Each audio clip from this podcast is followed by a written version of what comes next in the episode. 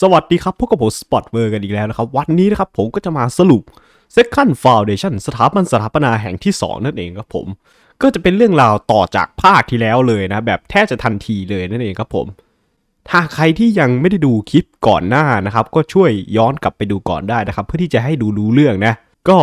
เพื่อเป็นการเสียเวลาเรามาเริ่มรับชมรับฟังกันได้เลยครับ บทที่ 1 การค้นหาโดยมโนมัย 5 ปีต่อมาหลังจากที่มโนมัยได้ทำการเอาชนะ Foundation มาได้ เรื่องราวจะเริ่มต้นที่ดาวคาลแกน ดาวหลักของมโนใหม่ มโนใหม่เป็นสิ่งมีชีวิตที่กลายพันธุ์ หลังจากที่เขาเอาชนะ Foundation มาได้เมื่อ 5 ปีก่อน ตอนนี้เขานั้นได้กลายเป็นผู้นำกาแล็กซี่ และก่อตั้งสมาพันธ์แห่งพิภพ เหตุผลที่มโนมัยนั้นก้าวขึ้นสู่อำนาจอย่างรวดเร็วได้ก็คือว่าเขานั้นมีความสามารถในการควบคุมสภาพจิตใจของมนุษย์ นายพลคนปัจจุบันของมโนมัย มีนามว่าฮานพริตเชอร์ ซึ่งเขานั้นก็เคยเป็นหนึ่งในนายพลของ ซึ่งเขานั้นก็เคยเป็นหนึ่งในนายพลของสถาบันสถาปนา แต่ว่าเขานั้นได้ถูกเปลี่ยนให้เป็นพรรคพวกของมโนใหม่ อย่างไรก็ตามเมื่อเขาเมื่อเขาพยายามที่จะสังหารมโนใหม่ มโนใหม่ก็ได้ทำการครอบงำจิตใจของเขา ตอนนี้ถ้าหากว่าฮานพริตเชอร์นึกถึงอดีตของเขาแล้วก็ก็จะมีแต่ความละอายใจเท่านั้น เขาจะทำทุกอย่างเพื่อพิสูจน์ความจงรักภักดีต่อเจ้านายคนใหม่ของเขา ปัจจุบันมโนใหม่ปัจจุบันมโนใหม่ได้ให้ฮานปินสเตอร์ค้นหาสถาบันสถาปนาแห่งที่ 2 ว่ากันว่า 300 ปีก่อนฮาริเซลดอนได้ก่อตั้งสถาบันสถาปนาขึ้น 2 แห่ง และมโนมัยได้ทำลายอันแรกไปแล้ว แต่ไม่มีใครรู้ว่าอันที่ 2 อยู่ที่ไหน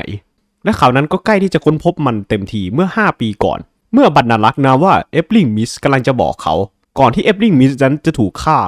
มโนมัยรู้ว่าหากเขาไม่พบตำแหน่งของมันและทำลายมัน เขาก็จะไม่สามารถอ้างสิทธิ์ในการควบคุมกาแล็กซี่ได้อย่างสมบูรณ์ และโชคไม่ดีที่รายงานล่าสุดของฮานพริตเชอร์กลับได้ผลเป็นลบ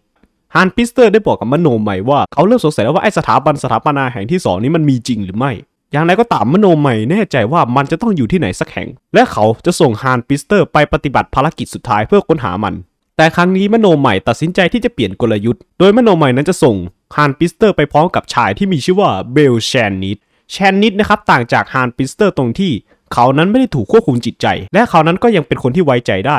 เขาจะทำทุกวิถีทางวิถีทางเพื่อที่จะบรรลุความปรารถนาเพื่อชื่อเสียงของเขา คือการแนบชิดมโนใหม่ และเหตุผลที่มโนใหม่เลือกเขาก็เพราะว่าเขานั้นมีความมุ่งมั่นที่จะประสบความสำเร็จ และจะทำให้เกิดแรงผลักดันใหม่ๆ ในการค้นหา เบลแชนนิดเป็นสมาชิกที่ดูดีที่สุด และเป็นที่นิยมอย่างสูงในชุมชนของเขากัน ส่วนหนึ่งของความนิยมของเขามาจากการที่เขานั้นเยาะเย้ยความอัปลักษณ์ของมโนใหม่อย่างเปิดเผย แต่นั่นก็เป็นสิ่งที่หลีกเลี่ยงไม่ได้ ในขณะที่เขากำลังเดินทางไปพบกับผู้นำที่ยิ่งใหญ่นามว่ามโนใหม่ ในระหว่างที่เขานั้นเดินไปตามทางเดิน เขาก็ได้รู้สึกว่าเขานั้นเป็นคนที่ไม่กลัวทั้งมโนใหม่ และสถาบันสถาปนาแห่งที่สองมโนมัยได้บอกกับเบลแชนนิสไปว่าเขาต้องการให้เบลแชนนิสนั้นค้นหาสถาบันสถาปนาแห่งที่ 2 เพื่อให้มโนมัยนั้นสามารถรวมนักวิทยาศาสตร์เข้าด้วยกัน และทำงานเพื่อลดแผนของฮาริเซลดอนจาก 1,000 ปีเป็น 300 ปีแทน เขาต้องการให้แชนนิสนั้นช่วยเขาค้นหา เพราะการที่เบลแชนนิสนั้น ไม่ได้ถูกควบคุมโดยมโนมัย ก็เป็นเหตุผลที่ว่าทางสถาบันสถาปนาแห่งที่สองนั้น ก็ไม่น่าจะตรวจพบว่าเขานั้นเป็นหนึ่งในอาสาสมัครของมโนมัย แชนนิดถามมโนมัยไปว่า เขารู้ได้ไงว่าสถาบันสถาปนาแห่งที่สองนั้นมีอยู่จริง มโนมัยจึงได้บอกไปว่า เขารู้ว่ามันมีอยู่จริง เพราะว่ามันเป็นสิ่งที่รบกวนจิตใจคนของเขาฮานปินสเตอร์และเบลแชนนิดนะครับจะได้ขึ้นยานอวกาศไปทำภารกิจด้วยกัน ซึ่งฮานปินสเตอร์นะครับก็ไม่ได้ชอบแชนนิดเอามากๆครับเพราะว่าเขาเป็นคนที่พูดน้อยมาก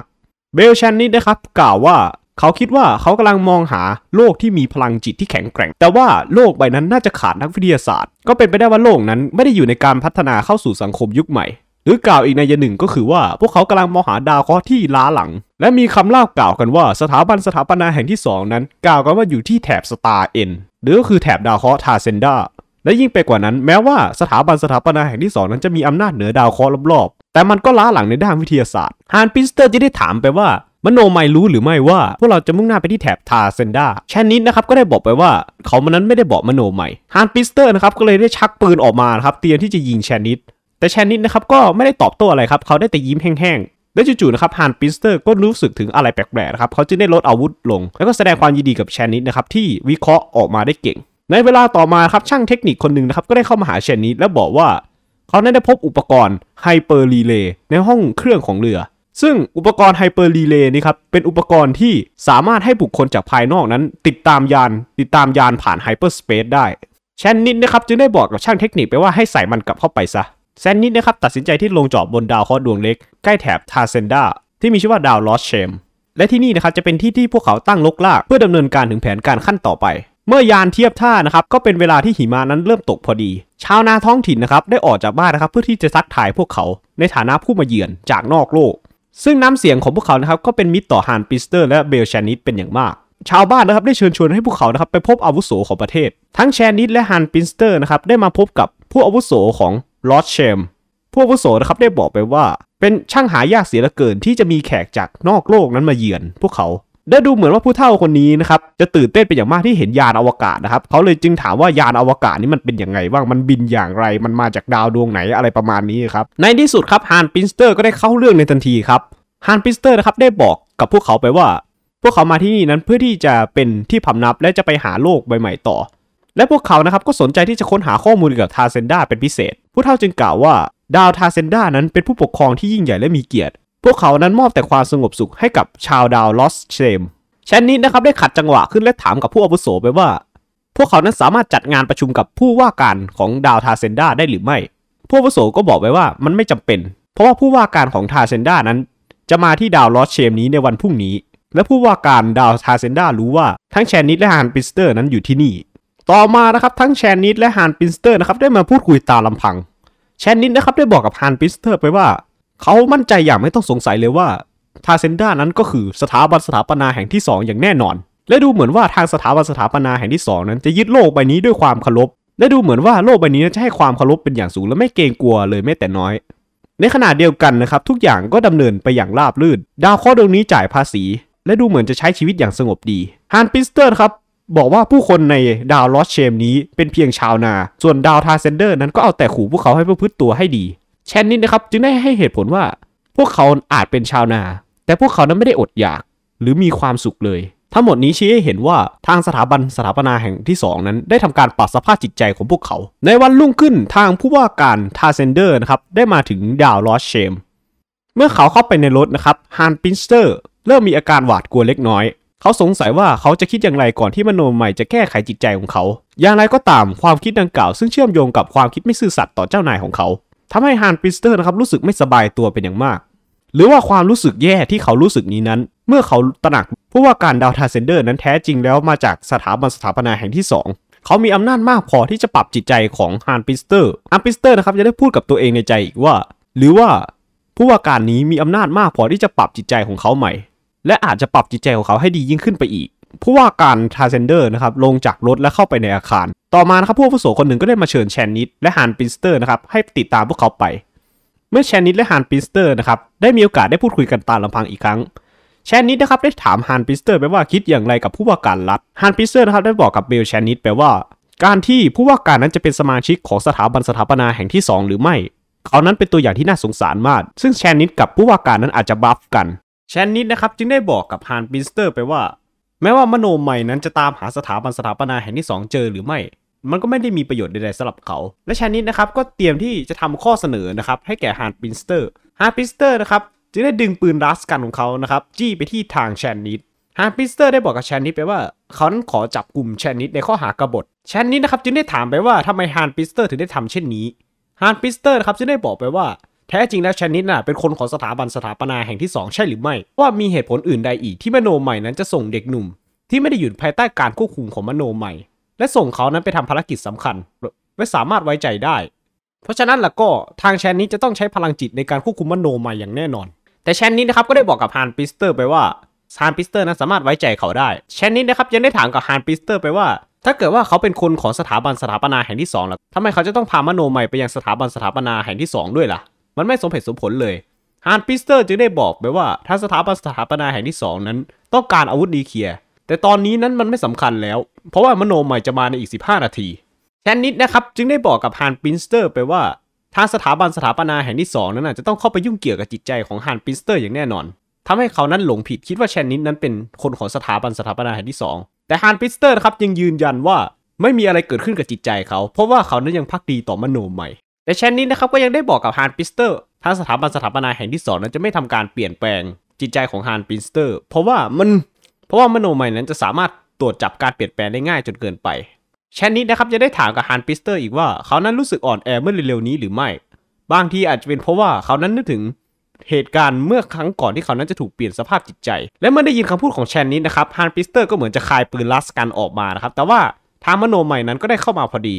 มโนใหม่นะครับได้กล่าวกับฮานปินสเตอร์ไปว่าเขานั้นคิดถูกแล้ว แชนนิดนั้นเป็นคนของสถาบันสถาปนาแห่งที่ 2 จริง ๆ และทางแชนนิดนั้นได้ทำการเปลี่ยนแปลงจิตใจของชาวคาวกันมาระยะหนึ่งแล้ว แต่ทางตัวเขาหรือก็คือมโนใหม่นั้นไม่ทราบเองจนกระทั่งเขานั้นสังเกตเห็นแชนนิดมีความสามารถในการต่อต้านการควบคุมจิตใจของเขา และมีเพียงคนของสถาบันสถาปนาแห่งที่ 2 เท่านั้นที่สามารถทำได้มโนใหม่นะครับจึงดึงปืนลาสกันออกมาหมายที่จะฆ่าแชนนิดแต่ในวินาทีที่ เขานั้นกำลังจะชักปืนออกมานะครับ ทางแชนนิดนะครับก็ได้ทำการควบคุมจิตใจของฮันปินสเตอร์ และปรับสภาพจิตใจเขาให้กลับสู่สภาพเดิม มโนมัยนะครับรู้สึกได้ถึงความเกลียดชังนะครับที่ฮันปินสเตอร์นั้นแผ่ออกมา ที่ฮันปินสเตอร์นั้นแผ่ออกมาทางเขาแชนนิดนะครับได้บอกกับมโนมัยไปว่า ตอนนี้นั้นเขาได้ควบคุมความอยากจะฆ่าของฮานปิสเตอร์ ถ้าเกิดว่ามโนมัยยิงแชนนิดตายแล้วก็ฮานปิสเตอร์ก็จะฆ่ามโนมัยแต่ถ้าหากว่ามโนมัยหันไปปรับสภาพจิตใจของฮานปิสเตอร์ แล้วก็ ทางแชนิดก็จะทำการฆ่ามโนมัยเอง ทางเลือกเดียวของมโนมัยก็คือวางอาวุธลงซะ และถ้าและเมื่อมโนมัยทำอย่างนั้นนะครับเขาก็จะสามารถพาฮานปิสเตอร์กลับมาได้ มโนมัยนะครับจึงได้ทำการวางอาวุธปืนลงครับและหันไปปรับสภาพจิตใจของฮานปิสเตอร์อย่างไรก็ตามนะครับ มโนมัยนะครับก็หันกลับไปหาแชนิดได้อย่างรวดเร็ว และสามารถเอาชนะการควบคุมจิตใจของแชนิดมาได้ มโนมัยนะครับได้บอกกับแชนิดไปว่า เขานั้นได้ส่งคนไปทำลายดาวทาเซนดาแล้ว และตอนนี้มันก็เหลือแต่ซากปรักหักพัง แต่มโนใหม่ครับก็ได้รู้สึกว่าแชนนิดนั้นไม่ได้รู้สึกเสียใจกับการกระทำของมโนใหม่เลย ก็นั่นก็หมายความว่าทาเซนด้านั้นไม่ใช่สถาบันสถาปนาแห่งที่สองและภายใต้การควบคุมจิตใจของมโนใหม่นี่เองแชนนิดนะครับไม่มีทางเลือกอื่นนอกจากยอมรับว่าทาเซนด้านั้นไม่ใช่สถาบันสถาปนาแห่งที่สองความจริงแล้วสถาบันสถาปนาแห่งที่ 2 นี่นะมันอยู่ในลอสเชมนี้เอง และในขณะนั้นเองก็ได้มีชายคนหนึ่งนะครับที่เป็นผู้รักษาจิตใจนะครับเดินเข้ามาหาพวกเขาทั้ง 3 คน ผู้รักษาจิตใจคนนี้นะครับได้ทำการรักษาจิตใจของแชนิดและหันความสนใจไปที่มโนใหม่ เขาได้บอกกับมโนใหม่ไปว่า แชนิดนั้นเป็นคนของสถาบันสถาปนาแห่งที่ 2 ที่อาสาที่จะพามโนใหม่เข้ามาสู่กับดักเอง ซึ่งทางชนิดนั้นก็สามารถต่อสู้ได้อย่างกล้าหาญแม้ว่าสภาพจิตใจของมโนใหม่นั้นจะดีมากก็ตาม มโนใหม่นะครับจะได้หัวเราะใส่ทาง ผู้รักษาจิตใจนะครับได้บอกไว้ว่าเขาน่าจะตกหลุมพรางได้อย่างไร เพราะว่าตอนนี้เขาก็ได้สั่งคนให้ทำลายลอสเชมนี้แล้ว ทางผู้รักษาจิตใจนะครับ จึงได้บอกกับมโนใหม่ไปว่า นั่นคือสิ่งที่ไม่สามารถเลี่ยงได้แทนนี้ได้ทำการเปิดเผยตำแหน่งที่แท้จริงของพวกเขาแล้ว และทำให้จิตใจของมโนใหม่นั้นคิดว่าสถาบันสถาปนาแห่งที่สองนี่คือลอสเชมจริงๆ ซึ่งลอสเชนนะครับได้ถูกวางให้เป็นฐานฐานหนึ่งของสถาบันสถาปนาแห่งที่ 2 แต่ว่าลอสเชนนั้นไม่ใช่สถาบันสถาปนาแห่งที่ 2มโนใหม่จึงได้รู้ครับว่า ตอนนี้นั้นเขาได้พ่ายแพ้ให้กับทางสถาบันสถาปนาแห่งที่ 2 แล้ว มโนใหม่นะครับจะได้ก้มหน้าย่อมรับ ทางผู้รักษาจิตใจนะครับจึงสามารถเข้าสู่จิตใจของมโนใหม่ได้ และเขานะครับก็ได้กำหนดจิตใจของมโนใหม่ว่าแท้จริงแล้วสถาบันสถาปนาแห่งที่ 2 นั้นไม่มีอยู่จริง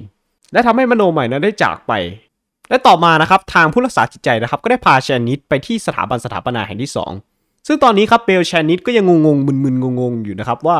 แท้จริงแล้วมันเกิดอะไรขึ้นกันแน่ ต่อมาครับทางประธานสถาบันสถาปนาแห่งที่2นะครับจึงได้เข้ามาหาเบลแชนิดและบอกไปว่า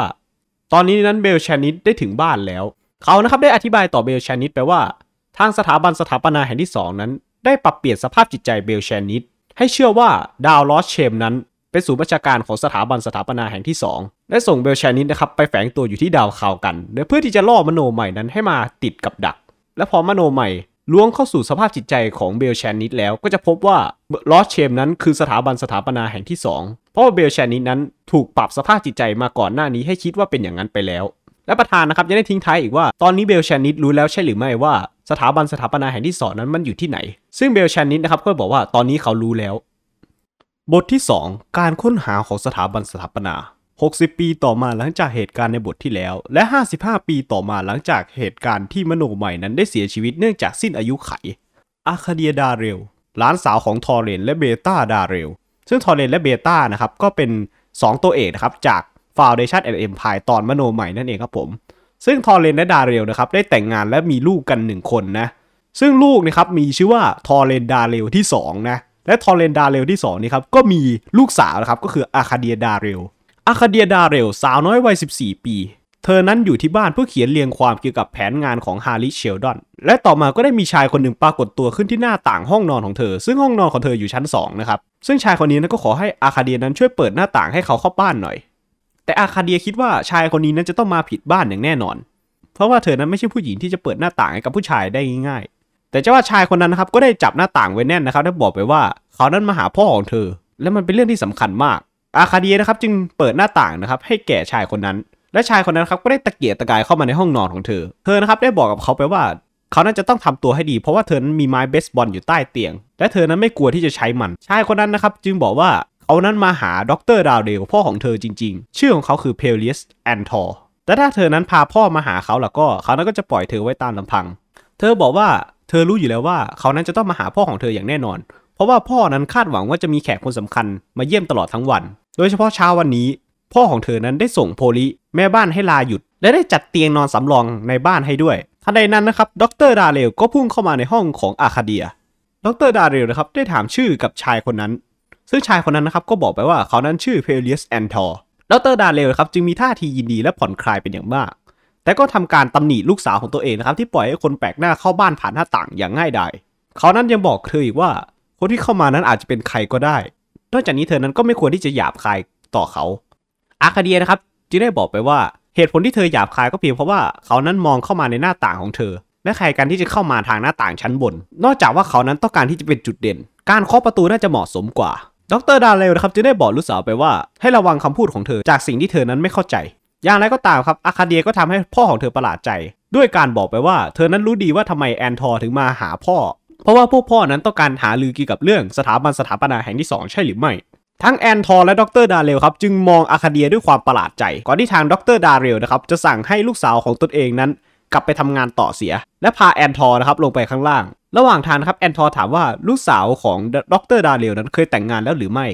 ดรดาเรลก็สงสัยไปว่าทำไมแอนทอร์ถึงถามเช่นนี้แอนทอร์นะครับก็ได้บอกไปว่า เขานั้นไม่ได้ตั้งใจที่จะระรานหรอกนะแต่ว่าแต่ว่าถ้าเกิดว่าเธอทำเช่นนั้นจริงแล้วก็ ผมขอแนะนำให้คุณนำปืนไปยิงเขาเสีย ดรดาเรลครับก็มองแต่ไม่ได้โกรธเคืองอะไร เพราะรู้ดีว่าแอนทอร์นั้นหมายถึงอะไร ตลอดระยะเวลา 7 วันนะครับ ดรดาเรลนะครับได้พาแอนทอร์ไปรอบๆเมือง โดยบอกทุกคนว่าแอนทอร์นั้นเป็นลูกพี่ลูกน้องของของดรดาเรลเองและในวันที่ 7 นะครับ พวกเขานะครับก็ได้จัดประชุมขึ้นในบ้านของดรดาเรล ซึ่งคนที่มาประชุมนะครับก็ประกอบด้วยดรดาเรล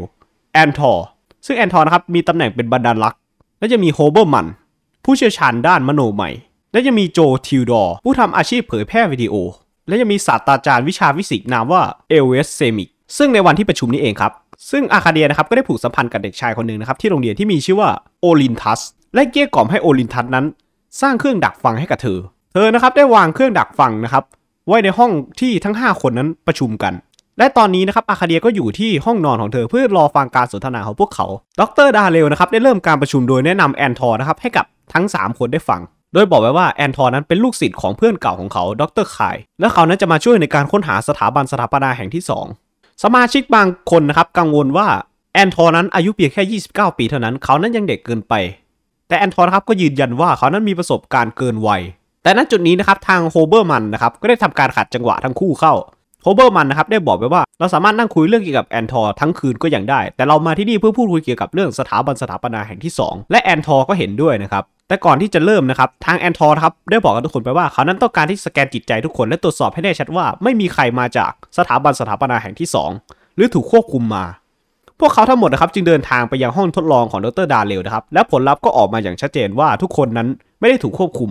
แต่แอนทอร์นะครับก็ได้บอกไว้ว่ายังมีอีกคนหนึ่งที่เขานั้นอยากจะทดสอบ ก็คืออาคาเดียดาเรลนั่นเองครับผมทางดร.ดาเรลนะครับผู้เป็นพ่อได้ไปเชิญอาคาเดียนะครับมาจากห้องของเธอ ซึ่งอาคาเดียนะครับก็มีเวลามากพอก่อนที่พ่อของเธอนั้นจะเดินมาถึง ในการปิดเครื่องดักฟังพ่อของเธอนะครับพาเธอไปที่ห้องทดลองและผลก็ออกมาชัดเจนครับว่าเธอนั้นไม่ได้ถูกควบคุม การประชุมได้เริ่มต้นขึ้นครับแอนทอร์ได้หยิบกระดาษออกมาจากกระเป๋าและยื่นให้กับทุกๆ คน เขาบอกว่านี่เป็นภาพสแกนสมองของสมาชิกในรัฐบาล และแต่ละคนนั้นพิสูจน์ได้แล้วว่า ทางสถาบันสถาปนาแห่งที่สองนั้นได้ทำการดัดแปลงจิตใจของพวกเขา และตอนนี้นะทางสถาบันสถาปนา ก็สามารถควบคุมชีวิตของพวกเขาได้อย่างสมบูรณ์ และพวกเราจำเป็นที่จะต้องหยุดมัน ขั้นตอนแรกก็คือการหาข้อมูลเพิ่มเติมเกี่ยวกับที่ตั้งของสถาบันสถาปนาแห่งที่ 2 และทุกคนในนี้รู้ว่ามโนใหม่นั้นได้ใช้เวลาทั้งชีวิตเพื่อที่จะตามหามัน และเราก็อาจจะพบบางสิ่งที่สามารถชี้ให้พวกเรานั้น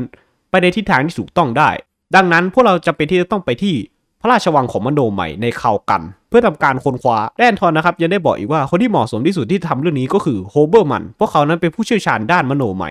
ดังนั้นการขอดูบันทึกของมโนใหม่ จึงดูไม่น่าสงสัย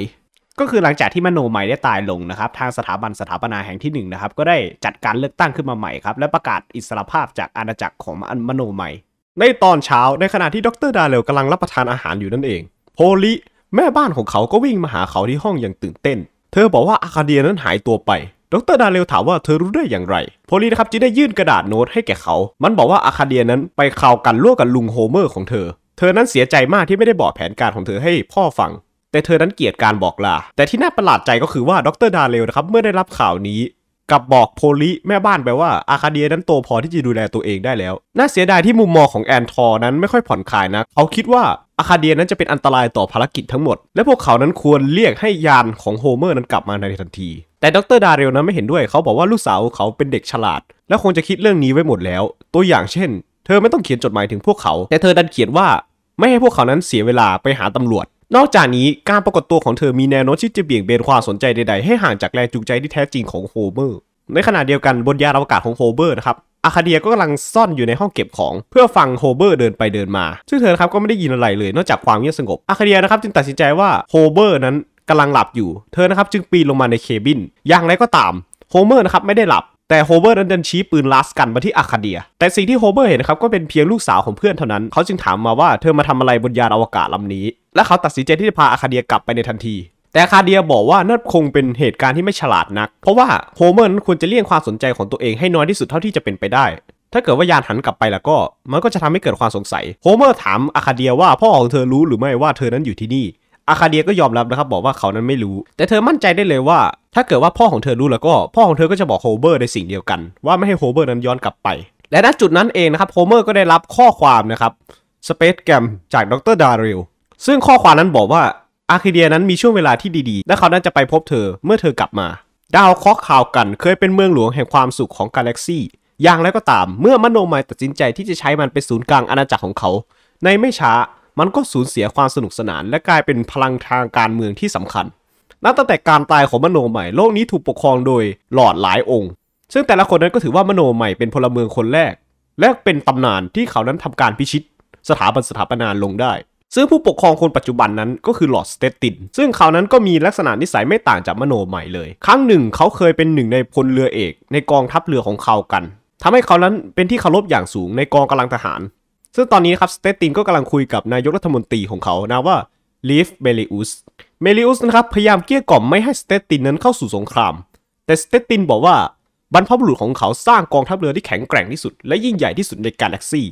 แต่ว่ามันนั้นไม่เคยใช้งานเลย และตอนนี้กองทัพเรือก็ใหญ่มากแล้ว คลังสมบัติก็ลำบาก นอกจากนี้คนของเขาต้องการที่จะออกไปต่อสู้ เนื่องจากว่าพวกเขานั้นไม่ได้ออกศึกมาหลายปีแล้วเมลิอุสนะครับก็บอกไปว่าเขานั้นเข้าใจในสิ่งที่สเตตินกำลังพูด แต่ว่าคู่ต่อสู้ที่สเตตินจะไปสู้นะคือสู้กับสถาบันใช่หรือไม่แม้แต่มโนมัยก็ยังฉลาดที่จะไม่โจมตีสถาบันสถาปนาโดยตรง สเตตินนะครับจึงบอกกับเมลิอุสไปว่ามโนมัยนั้นได้ละทิ้งพลังของสถาบันสถาปนา และวันเวลาแห่งการควบคุมกาแล็กซี่ของเขานั้นได้กลายเป็นอดีตไปแล้ว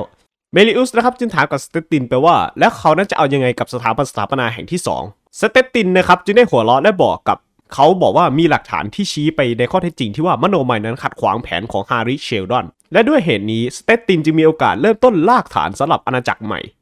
เมลิอุสนะครับกล่าวว่าความรู้ของพวกเขายังไม่ดีพอที่จะเสี่ยงที่จะเชื่อถือทฤษฎีดังกล่าว แต่ว่าสเตตินนะครับก็บอกไปว่ามีชายคนหนึ่งนะครับที่มีชื่อว่าโฮเมอร์มันน์กำลังมาที่คัลแกนเพื่อขอดูพระราชวังของมโนมัย บางทีเขานั้นอาจจะช่วยพวกเราได้ ต่อมาครับทั้งอาคาเดียและโฮเมอร์ครับก็ได้ไปเยี่ยมลอร์ดสเตติน และเลดี้คาวเลีย ผู้เป็นที่รักของเขาอาคาเดียรู้สึกตื่นเต้นกับการมาเยือนนะพระราชวังแห่งนี้เป็นอย่างมาก เธอจินตนาการว่าเลดี้คาวเลียจะต้องเป็นผู้หญิงที่เฉลียวฉลาด บังคับเธอนั้นให้เข้าสู่ความรักของพระเจ้าได้ แต่แต่อย่างไรเสียก็ตามความเป็นจริงนั้นช่างแตกต่างจากที่อาคาเดียคิดมาก เพราะเลดี้คาวเลียนั้นมีรูปร่างอวบอ้วนและหมองคล้ำอย่างไรเสียก็ตามอาคาเดียนะครับได้ตอบคำถาม ของคาวเลีย เกี่ยวกับสถาบันสถาปนา และพยายามหลอกล่อให้คาวเลียนั้นเกลี้ยกล่อมสเตติน ให้โฮเมอร์มันน์นั้นสามารถเข้าสู่พระราชวังของมโนมัยได้ ซึ่งในตอนแรกนะครับทางคาวเลียนะครับก็ไม่คิดว่ามันเป็นความคิดที่ดีนัก เพราะว่าตามวัฒนธรรมของคัลแกนแล้ว วังนั้นถูกสาปและไม่มีใครเข้าไปข้างในเลย ตั้งแต่การตายของมโนมัย แต่คาวเลียก็บอกว่าลอร์ดสเตตินสามีของเธอนั้นคิดว่าคำสาปนั้นก็เป็นเรื่องไร้สาระแต่ถึงกันนั้นก็ตามก็ยังไม่มีใครกล้าเข้าไปในวังอยู่ดีอาคาเดียนะครับจึงได้บอกกับคาเลียไปว่า เธอนั้นได้ยินข่าวลือว่าคาลกันจะมีโอกาสกลายเป็นจักรวรรดิใหม่ แล้วเราจะสามารถยืนยันข้อนั้นได้ ถ้าเกิดว่าให้โฮเบอร์มันนั้นเข้าไปในพระราชวังทางลอสเตตินนะครับตัดสินใจว่าเขานั้นไม่สามารถยอมให้โฮเบอร์มันนั้นเข้าสู่พระราชวังของมโนใหม่ได้ และแน่นอนว่าเขานั้นไม่เชื่อว่าพระราชวังนั้นต้องสาป แต่ความเป็นจริงก็คือว่าประชากรส่วนใหญ่ของคาลกันนั้น จะไม่ยอมให้พวกเขาเข้าไป และเขานั้นจะไม่สามารถเสี่ยงที่จะทำให้คะแนนความนิยมของเขานั้นลดลง โดยการปล่อยให้โฮเบอร์มันเข้าไปหรอก แต่อย่างไรเสียก็ตามครับทางสเตตตินนะครับได้หันไปหาเลดี้คาเลีย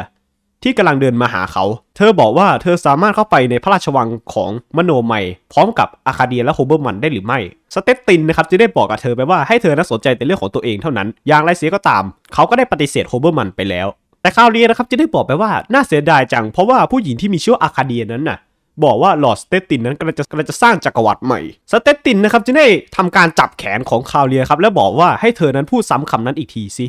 ทางคาเลียนะครับจึงบอกว่าอาคาเดียนั้นคิดว่าแผนของฮาริเซลดอนนั้นได้เปลี่ยนไปแล้ว และสถาบันสถาปนาแห่งที่ 2 นั้นก็อยู่ที่ไหนสักแห่ง และนี่ก็เป็นโอกาสดีที่จะทำให้สเตตตินนั้นสร้างอาณาจักรใหม่ของเขาทางสเตตตินนะครับเมื่อได้ยินดังนั้นนะครับเขาก็เลยออกคำสั่งสองคำสั่งในทันทีครับคำสั่งเนี่ยนะครับก็คือเขาจะส่งยานรบ 500ลำออกไปในอวกาศ เพื่อสำหรับสิ่งที่เขาจัดว่าเป็นเกมสงคราม และอย่างที่สองนะครับก็คือเขาจะส่งข้อความถึงโฮเบอร์มันและอนุญาตให้เขานั้นเข้าสู่พระราชวังของมโนใหม่ได้ เมื่อโฮเบอร์มันนะครับได้รับคำสั่งเขาก็กังวลว่ามีบางสิ่งบางอย่าง ที่อยู่เบื้องหลังนั้นเกิดขึ้น และในทางกลับกันนั่นเอง อาคาเดียนะครับก็รู้สึกยินดีเป็นอย่างมาก เพราะว่าแผนการของเธอนั้นดำเนินไปได้อย่างสวยงาม ตัดภาพมาที่ดรดาเรลนะครับ ดาเรลนะครับได้ล้อเลียนกับตัวเองว่า แท้จริงแล้วทางคาลกันนั้นก็เป็นแค่ศัตรูทางกายภาพเท่านั้น และทางสถาบันนั้นก็เอาชนะศัตรูที่เป็นทางกายภาพมาโดยตลอด แต่ปัญหาก็คือศัตรูที่แท้จริงนั่นก็คือสถาบันสถาปนาแห่งที่ 2ดรดาเรลกล่าวว่าเขารู้ขอบเขตของสถาบันสถาปนาแห่งที่ 2 ที่ควบคุมชีวิตของเขา เมื่อภรรยาของเขาเสียชีวิตเมื่อ 5 ปีก่อน การตายของเธอทำให้เขานั้นได้ลืมตาดูโลก และเห็นว่าการควบคุมของสถาบันสถาปนาแห่งที่2นั้นกำลังจะสร้างจักรวาลให้เกิดความกดขี่และความเกลียดชัง ความหลงไหลในการค้นหาสถาบันสถาปนาแห่งที่2นั้นทำให้ชีวิตของเขานั้นมีความหมาย เขาใช้เวลาร่วมกับดรไข่ที่มหาวิทยาลัยเป็นทันนี่ แต่ในที่สุดแล้วเขาก็คิดว่าวิธีการของดรไข่นั้นมีจำกัด ดรไข่นั้นจึงถูกปล่อยให้ทำงานโดยลำพัง ซึ่งดรไข่นะครับได้พัฒนาแนวคิดทางคณิตศาสตร์ ที่สามารถแยกความแตกต่างระหว่าง คนของสถาบันสถาปนาแห่งที่ 2 และคนปกติได้ ตัดภาพมาที่ข่าวกันนะครับอาคาเดียกำลังนั่งอยู่ในห้องโถงของออฟฟิศของพลเมืองแรกแห่งจักรวาล ซึ่งรายล้อมไปด้วยทหารที่ติดอาวุธ ซึ่งตอนนี้ครับโฮเบอร์มันก็อยู่ในสำนักงานเพื่อคุยเรื่องสำคัญกับสเตตินอาคาเดียสัมผัสได้ถึงบรรยากาศที่เลวร้ายและลางสังหรณ์แปลกๆ ภายในห้องทำงานของสเตตินนั้น ตอนนี้สเตตินได้อยู่ในชุดเครื่องแบบทหารเต็มยศ และบอกว่า เขารู้ว่าทำไมโฮเบอร์มันนั้นถึงมาที่คาลกัน เพราะว่าตอนนี้เขากำลังตรวจสอบแผนของฮาริเซลดอน ทางโฮเบอร์มันนะครับจึงได้บอกกับทางสเตตินไปว่าเขากำลังตรวจสอบแผนการของฮาริเซลดอน และตอนนี้เขาก็ตระหนักดีว่าสเตตินนั้นจะเป็นผู้นำของคาลกัน และจะผงาดขึ้นเป็นจักรวรรดิคนต่อไปแต่ก็ตามครับทางสเตตินนะครับไม่ต้องการให้แผนการนี้ดำเนินแผนนี้ด้วยความมั่นใจจนเกินไป เขาบอกว่าเขานั้นต้องการความช่วยเหลือจากโฮเบอร์มันดังนั้นโฮเบอร์จะต้องอยู่ในคาลกันเพื่ออนาคตอันใกล้ จากนั้นนะครับทางสเตตินนะครับจึงได้ถามกับโฮเบอร์มันไปว่า อาคาเดียนั้นเป็นหลานสาวของเบต้าดาเรลในตำนานใช่หรือไม่โฮเบอร์นะครับก็ได้บอกว่าใช่ แต่ครอบครัวดาเรลไม่ต้องการจะทำร้ายคาลกันสเตตินนะครับจะได้หัวเราะออกมาแล้วบอกกับเขาไปว่าเขาก็ปรารถนาให้อาคาเดียนั้นไม่เป็นอันตรายเช่นเดียวกัน และตรงกันข้ามเขานั้นต้องการทำให้เธอนั้นเป็นที่รักของเขา ต่อมานะครับทางคาเลียภรรยาของสเตตินนะครับได้พาอาคาเดียเดินเดินทางผ่านพระราชวัง ซึ่งทางทหารยามนะครับก็ไม่มีอำนาจมากพอครับที่จะหยุดคาเลียได้ ในขณะที่ทางคาเลียเดินไปนะครับทางทหารยามก็ทำความเคารพอย่างโดยดี โดยและเกรงกลัวต่ออำนาจของคาเลีย คาเลียนะครับได้พาอาคาเดียไปยังห้องส่วนตัวของเธอ คาเลียนะครับสั่งให้อาคาเดียนั้นแก้ผ้า และเธอนั้นจะมอบเสื้อผ้าสะอาดและเงินจำนวนหนึ่งให้กับอาคาเดีย ทางคาเลียนะครับจึงได้บอกกับอาคาเดียไปว่าเธอนั้นจะเป็นที่จะต้องกลับไปที่สถาบัน และเตือนคนของที่นั่นว่าข่าวการกำลังจะโจมตี และหลังจากนั้นนะครับทางคาเลียนะครับก็เหวี่ยงแขนนะครับปิดหน้าของอาคาเดียทำให้อาคาเดียนะครับหยุดนิ่งสักพักหนึ่งนะครับก่อนที่ทางคาเลียนั้นจะเดินจากไป และตอนนี้ครับทางอาคาเดียแน่ใจแล้วว่า เธอนั้นเห็นท่าทีที่ไร้มนุษยธรรมในดวงตาของคาเลีย และนอกพระราชวังนี่เองครับ ทางอาคาเดียนะครับได้เรียกแท็กซี่ได้บอกให้คนขับรถนั้นพาเธอไปที่ท่าอากาศยาน ซึ่งในขณะที่อยู่ในแท็กซี่นี่เองครับ ทางอาคาเลียนะครับก็ได้คิดกับตัวเองว่า เธอนั้นน่ะโกรธตัวเองเป็นอย่างมากที่เธอคิดว่าเธอนั้นเป็นคนที่ฉลาด แต่แท้จริงแล้ว เธอนั้นก็เป็นเพียงแค่ผู้หญิงตัวเล็กๆเท่านั้น แต่อย่างไรเสียก็ตามลึกๆในใจของอาคาเดียนั้นก็บอกว่าเธอนั้นเป็นคนที่สำคัญที่สุดในกาแล็กซี่ด้วยเช่นกัน เธอนะครับเข้าสู่ท่าอากาศยานครับและเธอตระหนักรู้ว่าเธอรู้ที่ตั้งของสถาบันสถาปนาแห่งที่ 2 แล้ว และเธอนะครับก็ตระหนักดีว่าทางเลดี้คาเลียนั้นแท้จริงแล้วก็เป็นคนของสถาบันสถาปนาแห่งที่ 2 ทางอาคาเดียนะครับไม่ต้องการให้เธอนั้นอยู่ในแผนการของทางสถาบันแห่งที่ 2 เธอครับจึงได้ซื้อตั๋วไปที่ทรานทอร์แทนที่จะไปที่เทอร์มินัสและเสียงหนึ่งนะครับก็ดังขึ้นในลำโพงของท่าอากาศยานนะครับ ซึ่งลำโพงนะครับก็ดังประมาณว่า พวกเขานั้นกำลังค้นหาผู้หลบหนีที่เป็นอันตราย และจะไม่มีใครออกจากคาลกันได้ จนกว่าพวกเขาได้จะตรวจสอบเอกสารทุกคน ซึ่งในขณะที่อาคาเดียนะครับกำลังรออยู่ที่ผู้โดยสารนะครับของผู้ที่จะไปทรานทอร์ เธอนะครับก็ได้พบกับสองสามีภรรยาคู่หนึ่งครับ ซึ่งคนที่เป็นสามีนั้นมีชื่อว่าพรีมพาลเวอร์พรีมนะครับได้ถามกับอาคาเดียว่าอาคาเดียนั้นกำลังจะไปที่ทรานทอร์เหรออาคาเดียนะครับก็ได้บอกไปว่าเธอนั้นเกิดที่ทรานทอร์ทั้งสองสามีภรรยาครับก็รู้สึกประหลาดใจเป็นอย่างมาก เพราะว่าตลอดการเดินทางของพวกเขานั้น เขาไม่เคยเจอคนที่มีพื้นเพเกิดที่ทรานทอร์เลย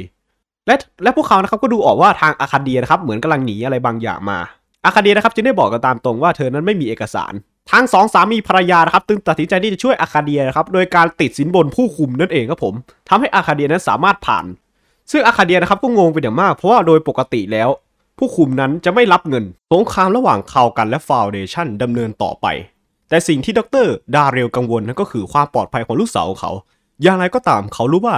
สิ่งที่เขากำลังทำอยู่ในขณะนี้นั้นมีความสำคัญกว่าในแง่ของคนส่วนใหญ่ และด้วยเหตุนี้เขาจึงต้องดำเนินการไปด้วย ดาเรียลนะครับได้มาพบกับเดวิดเซมิกนักฟิสิกส์ของเขา และบอกว่าเขานั้นต้องการสร้างเครื่องสะท้อนเสียงเซมิกนะครับบอกกับเขาว่าสำหรับสิ่งที่ดาเรลต้องการเซมิกต้องการ hyper relay จำนวนกว่า 50 ตัวที่จะสามารถสร้างได้ ซึ่งจำนวนดังกล่าวนี้นะก็เป็น hyper relay มากกว่าที่เขาเคยเห็นมาทั้งชีวิตอีก ดาเรลบอกว่าเรื่องนี้เป็นเรื่องที่สำคัญสำหรับ ดังนั้นเขาจึงจะทำทุกอย่างเพื่อที่ให้ได้มันมา ต่อมานะครับทางแอนทอร์ก็เคาะประตูนะครับและดาเรลก็รีบบอกกับเซมิกว่า อย่าพูดเรื่องที่พวกเรานั้นกำลังจะทำกับใครคนอื่น แล้วชีวิตของพวกเขาทั้งสองนั้น จะไม่ตกอยู่ในความเสี่ยงแอนทอร์นะครับได้เดินเข้ามาพร้อมกับชายคนหนึ่งนะครับที่ดรดาเดลนั้นไม่รู้จัก โดยแอนทอร์นะครับได้แนะนำว่าเขาคือร้อยโทดีลิเกอร์แห่งสถานีตำรวจคัลกัน ณ ท่าอากาศยาน ดรดาเรลถามว่าทำไมแอนทอร์นั้นจึงพาเขามาที่นี่แอนทอร์จึงตอบว่า ผู้หมวดคนนี้นั้นเป็นคนสุดท้ายที่ได้เห็นลูกสาวของดาเรลทางผู้หมวดดีลิเกอร์นะครับได้บอกกับทางดรดาเรลไปว่าเขาเป็นคนสุดท้ายที่ได้พบเห็นเธอ บนคัลกันก่อนที่เธอนั้นจะจากไปพบกับพ่อค้าที่มีนามว่าพีมพาวเวอร์ซึ่งพวกเขานั้นมุ่งหน้าไปยังทรานทอร์ และในจังหวะนั้นเองครับทางแอนทอร์นะครับก็ได้พูดขัดจังหวะขึ้นมา และบอกไปว่าผู้หมวดคนนี้นั้นเป็นตำรวจนอกเครื่องแบบที่ทำงานให้กับทางสถาบัน และผู้หมวดนะครับจะได้บอกต่ออีกว่า เหมือนกับว่าลอร์ดสเตตตินนั้นต้องการที่จะตามหาตัว ของลูกสาวของดรดาเรลเหมือนกัน โดยที่เขาก็ไม่รู้เหมือนกันว่าทำไม แต่โชคดีนะครับที่เขานั้นไปเจอเธอก่อนและปล่อยเธอไป เมื่อดาเรลรู้ว่าลูกสาวของเขาปลอดภัยนะครับเขาจึงตัดสินใจที่กลับบ้านพักผ่อนนั่นเอง ตัดภาพมาที่บ้านของดรดาเรลนะครับแอนทอร์ได้บอกกับดาเรลไปว่า เราควรที่จะไปตามหาทางอาคาเดียที่ทรานทอร์หรือไม่ดรดาเรลนะครับก็บอกไปว่าสิ่งที่เขาอยากทำมากที่สุดตอนนี้ก็คือการไปพบอาคาเดีย แต่คิดว่าทางสถาบันสถาปนาแห่งที่ 2 นั้น เห็นเขาเป็นบุคคลสำคัญ และน่าจะคาดเดาได้ว่าดาเรลนั้นจะทำอะไรเมื่อลูกสาวของเขานั้นหายตัวไป และด้วยเหตุนี้เขาจึงไม่สามารถเชื่อสัญชาตญาณของตน ที่อยากจะไปหาลูกสาวของเขาเสียเหลือเกิน แอนทอร์นะครับบอกไปว่าทางสถาบันสถาปนาแห่งที่สองนั้นอาจคำนวณแล้วว่าทางดรดาเรลนั้นจะอยู่ที่นี่ต่อ ในกรณีครับดาเรลนะครับจึงกล่าวกับทางแอนทอร์ไปว่า เขาเองก็ไม่สามารถรู้ได้ แต่อย่างไรเสียก็ตามไม่ใช่ว่าทุกเหตุการณ์นั้นจะเกิดจากการชักใยของทางสถาบันแห่งที่ 2 และอาคาเดียอาจจะไปทรานทอร์ตามความประสงค์ของเธอจริงๆ แต่ว่าแอนทอร์นะครับดันไม่คิดเช่นนั้นครับแอนทอร์คิดว่าทางสถาบันแห่งที่ 2 นั้นจัดเตรียมแผนการหลบหนีของอาคาเดีย เพราะพวกเขานั้นต้องการให้เธอกลับมาพร้อมกับสถาบัน แต่อย่างไรเสียก็ตามครับอาคาเดียก็เป็นเด็กสาวที่สดใสและตระหนักดีว่า การที่เธอกลับมาที่สถาบันนั้น จะเป็นสิ่งที่ ทางสถาบันแห่งที่ 2 นั้นต้องการ ดังนั้นเธอจึงไปที่ทรานทอร์แทน แอนทอร์นะครับจึงนำสำเนาสแกนสมองนะครับ ที่เขานั้นได้ทำการสแกนสมองของดีลิเกอร์ผู้หมวดที่เขาพามานั่นแหละครับ และแสดงให้เห็นว่าสถาบันแห่งที่ 2 นั้นได้ดัดแปลงสมองของเขาไปแล้ว เห็นได้ชัดว่าทางสถาบันแห่งที่ 2 นั้น ต้องการให้อาคาเดียหลบหนี แต่ว่าทางสถาบันแห่งที่2นั้นไม่มีอำนาจมากพอที่จะหยุดเธอไม่ให้ไปที่ทรานทอร์ เพราะสถาบันแห่งที่ 2 นั้นมั่นใจว่าเธอจะจะต้องกลับมาที่เทอร์มินัสอย่างแน่นอน ตอนนี้อาคาเดียนะครับได้อยู่ที่ทรานทอร์พร้อมกับครอบครัวพีมนั่นเองครับผม ซึ่งครอบครัวพีมพาวเวอร์ครับก็มีแค่เขากับภรรยานั่นแหละครับทรานทอร์นั้นเป็นบ้านเกิดของอาคาเดีย และเธอนั้นต้องการเห็นห้องสมุดของจักรวรรดิที่เธอที่เธอเกิดที่ซึ่งคุณยายของเธอในตำนาน อย่างเบลล่าดาเรลนั้นทำงาน แต่ว่าพีมพาวเวอร์นะครับก็บอกไปว่ามันอยู่ไกลเกินไปจากสถานที่ที่พวกเขาอยู่ วันหนึ่งนะครับอาคาเดียได้ลงมาทานอาหารเช้า ในขณะที่พีมพาวเวอร์นั้นกำลังบอกภรรยาว่าตอนนี้สงครามระหว่างทางสถาบันกับคัลกันนั้นกำลังดุเดือด ทางภรรยานะครับได้บอกให้พีมพาวเวอร์นั้นหุบปากเสีย แต่มันก็สายไปแล้วครับ เพราะว่าอาคาเดียนั้นได้ยินเรื่องทุกอย่าง เธอนะครับได้บอกกับพีมพาวเวอร์โดยตรงว่า เธอนั้นต้องการส่งข้อความถึงพ่อของเธอ เกี่ยวกับที่ตั้งของสถาบันสถาปนาแห่งที่ 2 แต่เธอตระหนักดีว่าตอนนี้แทบจะเป็นไปไม่ได้เลย เธอจึงถามกับพีมพาวเวอร์ไปว่า เขากำลังคิดที่จะเดินทางไปทำธุรกิจหรือไม่ แต่เขานะครับก็บอกไปว่ามันไม่ใช่สำหรับสถานการณ์นี้ เขาจึงย้อนถามกับทางอาคาเดียไปว่าอาคาเดียนั้นรู้สึกเบื่อเหรอ แต่อาคาเดียก็บอกไปว่าตอนนี้เธอนั้นสบายดี ต่อมานะครับอาคาเดียก็ได้เข้ามาหาพีมพาวเวอร์อีกครั้งแล้วบอกว่าเธอคิดว่าทางสถาบันนั้นยินดีจ่ายให้กับราคาอาหารให้กับผู้ลักลอบขนของเถื่อน ไม่ว่าจะเป็นผู้ค้ารายใดก็ตาม ที่เต็มใจรับความเสี่ยง และอาจทำเงินได้มหาศาล พีมพาวเวอร์ก็เลยตอบตกลงนะครับสสัปดาห์ต่อมาครับพีมพาวเวอร์จะได้จัดเตรียมการเดินทางไปยังสถาบันพร้อมกับเรือบรรทุกสินค้า ก่อนที่เขาจะไปนะครับอาคาเดียได้ขอให้เขาส่งข้อความถึงพ่อของเธอ อย่างไรเสียก็ตามนะครับพีมพาวเวอร์จะต้องสัญญากับอาคาเดียก่อนว่าจะไม่บอกใครนอกจากพ่อของเธอเท่านั้น พีมนะครับจึงได้สัญญาเธอครับจะได้ทำการกระซิบความลับที่หูของเขา ตัดภาพมาที่เจ้าหน้าที่คนหนึ่งนะครับ ได้ก้าวเข้ามาในห้องทำงานของโจทิวดอร์ที่อยู่บนกองเรือที่ 3 นั่นเองครับผม เพื่อแจ้งให้ทราบว่า พวกเขาเพิ่งจับตัวพีมพาวเวอร์เข้าคุก ซึ่งตอนนั้นเองครับโจทิวดอร์ครับเพิ่งคุยกับดรดาเรลเพื่อนของเขาว่า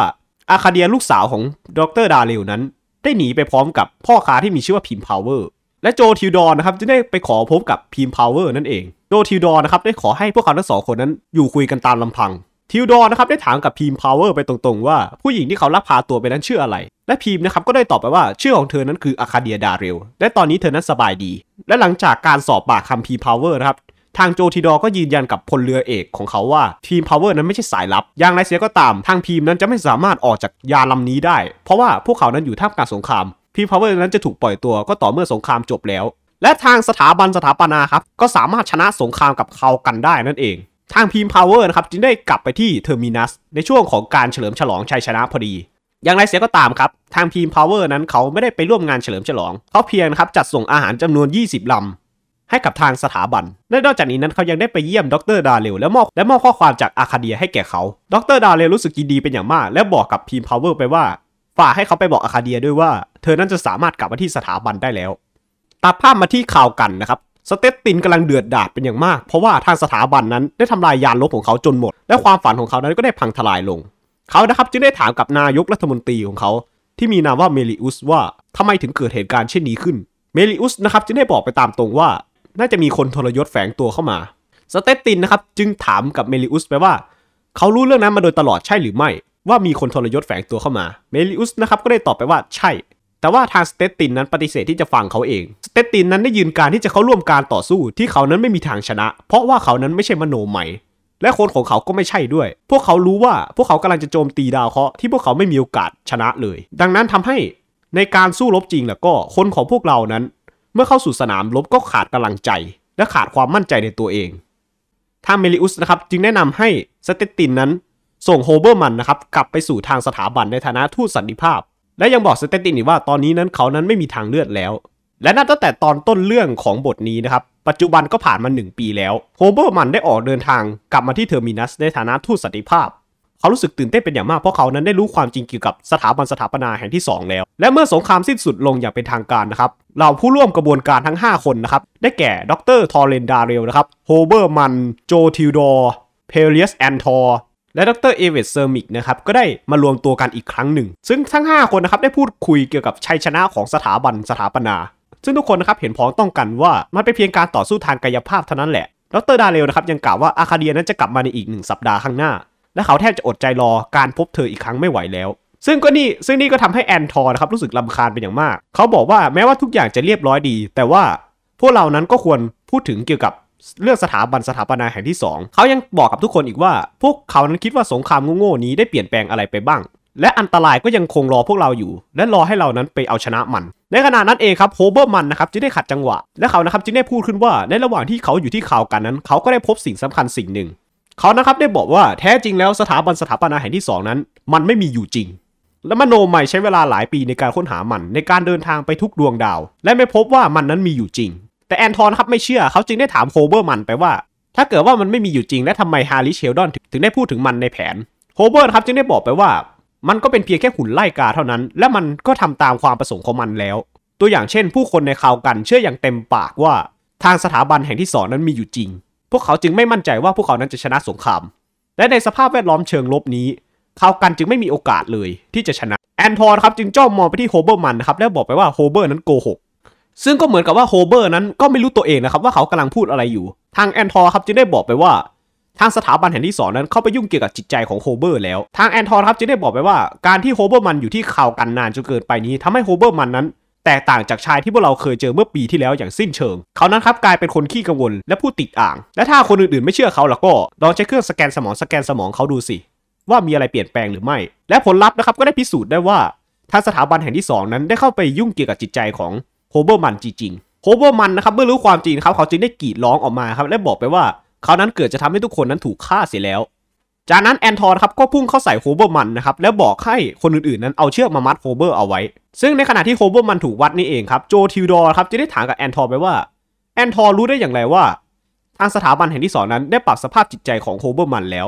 เขาบอกไปว่า เพราะว่าเขารู้ว่าสถาบันแห่งที่สองนั้นแท้จริงแล้วอยู่ที่ไหน สถาบันแห่งที่สองนั้นแท้จริงแล้วมันอยู่ที่คัลแกน แอนทอร์ครับจึงได้บอกไปว่า ความคิดของเขาเกี่ยวกับเรื่องนี้ก็คือ ตอนที่อาคาเดียไปที่คัลแกนนั้น และอาคาเดียต้องหนีออกมาจากที่นั่นด้วยความหวาดกลัว ได้เหตุผลหนึ่งนะครับที่แอนทอร์นะครับได้บอกไปก็คือว่าทั้งโฮเบอร์มันและผู้หมวดดีลิเกอร์นั้นก็ได้ถูกปรับสภาพจิตใจที่นั่น แต่ว่าทางโจทิวดอร์ครับรู้สึกไม่เห็นด้วยกับความคิดของแอนทอร์นะครับแอนทอร์นะครับจึงได้บอกไปว่าทางสถาบันนั้นได้ทำลายยานรบของคัลแกนไป 2-3ลำและคิดว่ามันเป็นชัยชนะครั้งยิ่งใหญ่ ซึ่งแท้จริงแล้วพวกเรานั้นแทบจะไม่ได้สร้างความเสียหายให้แก่คัลแกนเลยและเขายังบอกอีกว่าคัลแกนนั้นเป็นที่สุดท้ายที่ทุกคนนั้นมองหาสถาบันสถาปนาแห่งที่สอง และทางเซมิกนะครับจึงได้ขัดจังหวะทางแอนทอร์ครับได้ถามแอนทอร์ว่าคัลแกนนั้นจะเป็นสถาบันแห่งที่ 2 ได้อย่างไร เพราะว่าเซลดอนนั้นบอกว่ามันอยู่ที่อีกปลายด้านหนึ่งของจักรวาลแอนทอร์นะครับจึงได้บอกไปว่าเพราะว่าคัลแกนนั้นน่ะเป็นจุดเล็กที่สุดของจักรวาลยังไงล่ะโฮเบอร์มันนะครับที่ตอนนี้ถูกมัดอยู่นะครับจึงได้ถามไปว่า ถ้าหากว่าสถาบันแห่งที่ 2 นั้นอยู่ที่คัลแกนจริงๆ ทางแอนทอร์นั้นจะหาพวกมันเจอได้อย่างไร และถ้าเกิดว่าพวกเราพบกับสถาบันจริงๆ แล้วเราก็ พวกเราจะจัดการพวกเขาอย่างไร ในขณะนั้นเองครับดรดาเรลนะครับก็ได้กล่าวว่า นี่มันเป็นคำถามที่สำคัญ ในปีที่ผ่านมาเขากับเซมิกนั้นได้พัฒนาอุปกรณ์เพื่อตรวจจับคนของสถาบันแห่งที่ 2 โดยเรียกมันว่าเครื่องปรับสภาพจิตใจ มันมีพลังในการปิดกั้นคลื่นสมองของชาวสถาบันแห่งที่ 2 และด้วยการใช้อุปกรณ์ดังกล่าวนี่เอง ทางดรดาเรลนะครับได้บอกไปว่าเขานั้นพบตำแหน่งที่แน่นอนของสถาบันแห่งที่ 2 แล้ว แล้วมันไม่ใช่คัลแกนแอนทอร์ครับจึงได้ขอดูอุปกรณ์ของดรดาเรลหน่อยดรดาเรลครับจึงยื่นอุปกรณ์นะครับขนาดจิ๋วออกจากกระเป๋าให้แอนทอร์ ให้แอนทอร์นั้นเปิดใช้งาน แต่ว่าพอแอนทอร์นะครับเปิดใช้งานมันนั้นไม่มีอะไรเกิดขึ้น แต่ทางดรดาเรลครับจึงได้บอกไปว่าไอ้ที่เขาให้แอนทอร์ไปนะมันเป็นอุปกรณ์จำลอง และหลังจากนั้นนะครับดรดาเรลก็ได้ดึงอุปกรณ์ของจริงนะครับออกมา แล้วก็ได้ทำการเปิดเครื่องทำให้แอนทอร์ครับล้มลงไปนอนกองกับพื้นเลยแอนทอร์นะครับได้ขอให้ดรดาเรลนั้นปิดเครื่องดรดาเรลครับจึงทำการปิดเครื่องนั่นเองดรดาเรลครับจึงได้บอกว่าแท้จริงแล้วแอนทอร์นั้นนะมาจากสถาบันแห่งที่ 2 ซึ่งสถาบันแห่งที่ 2 นี้ตั้งอยู่ที่เทอร์มินัส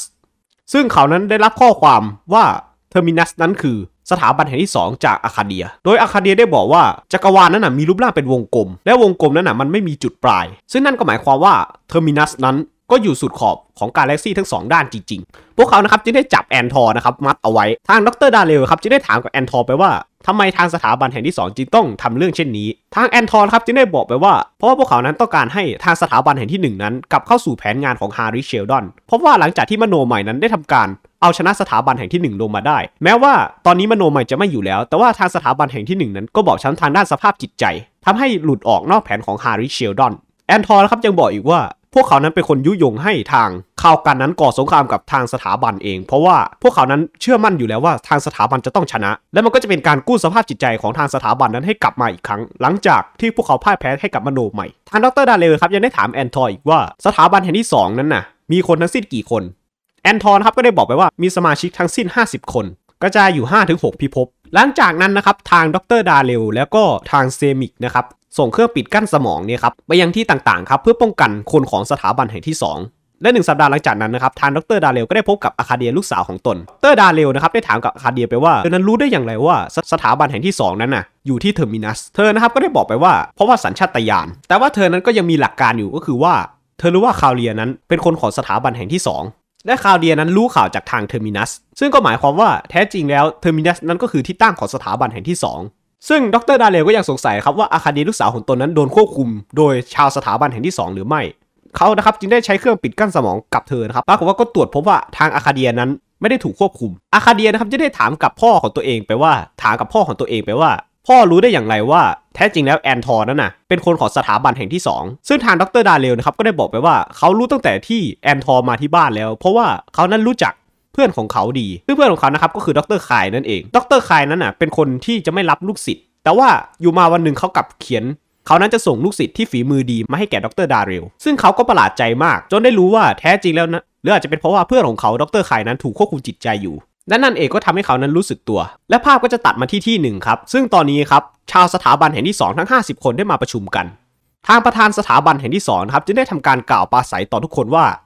ตอนนี้แผนการของพวกเขานั้นได้สำเร็จลุล่วงไปไปที่เรียบร้อยแล้ว แม้ว่าจะต้องเสียสละ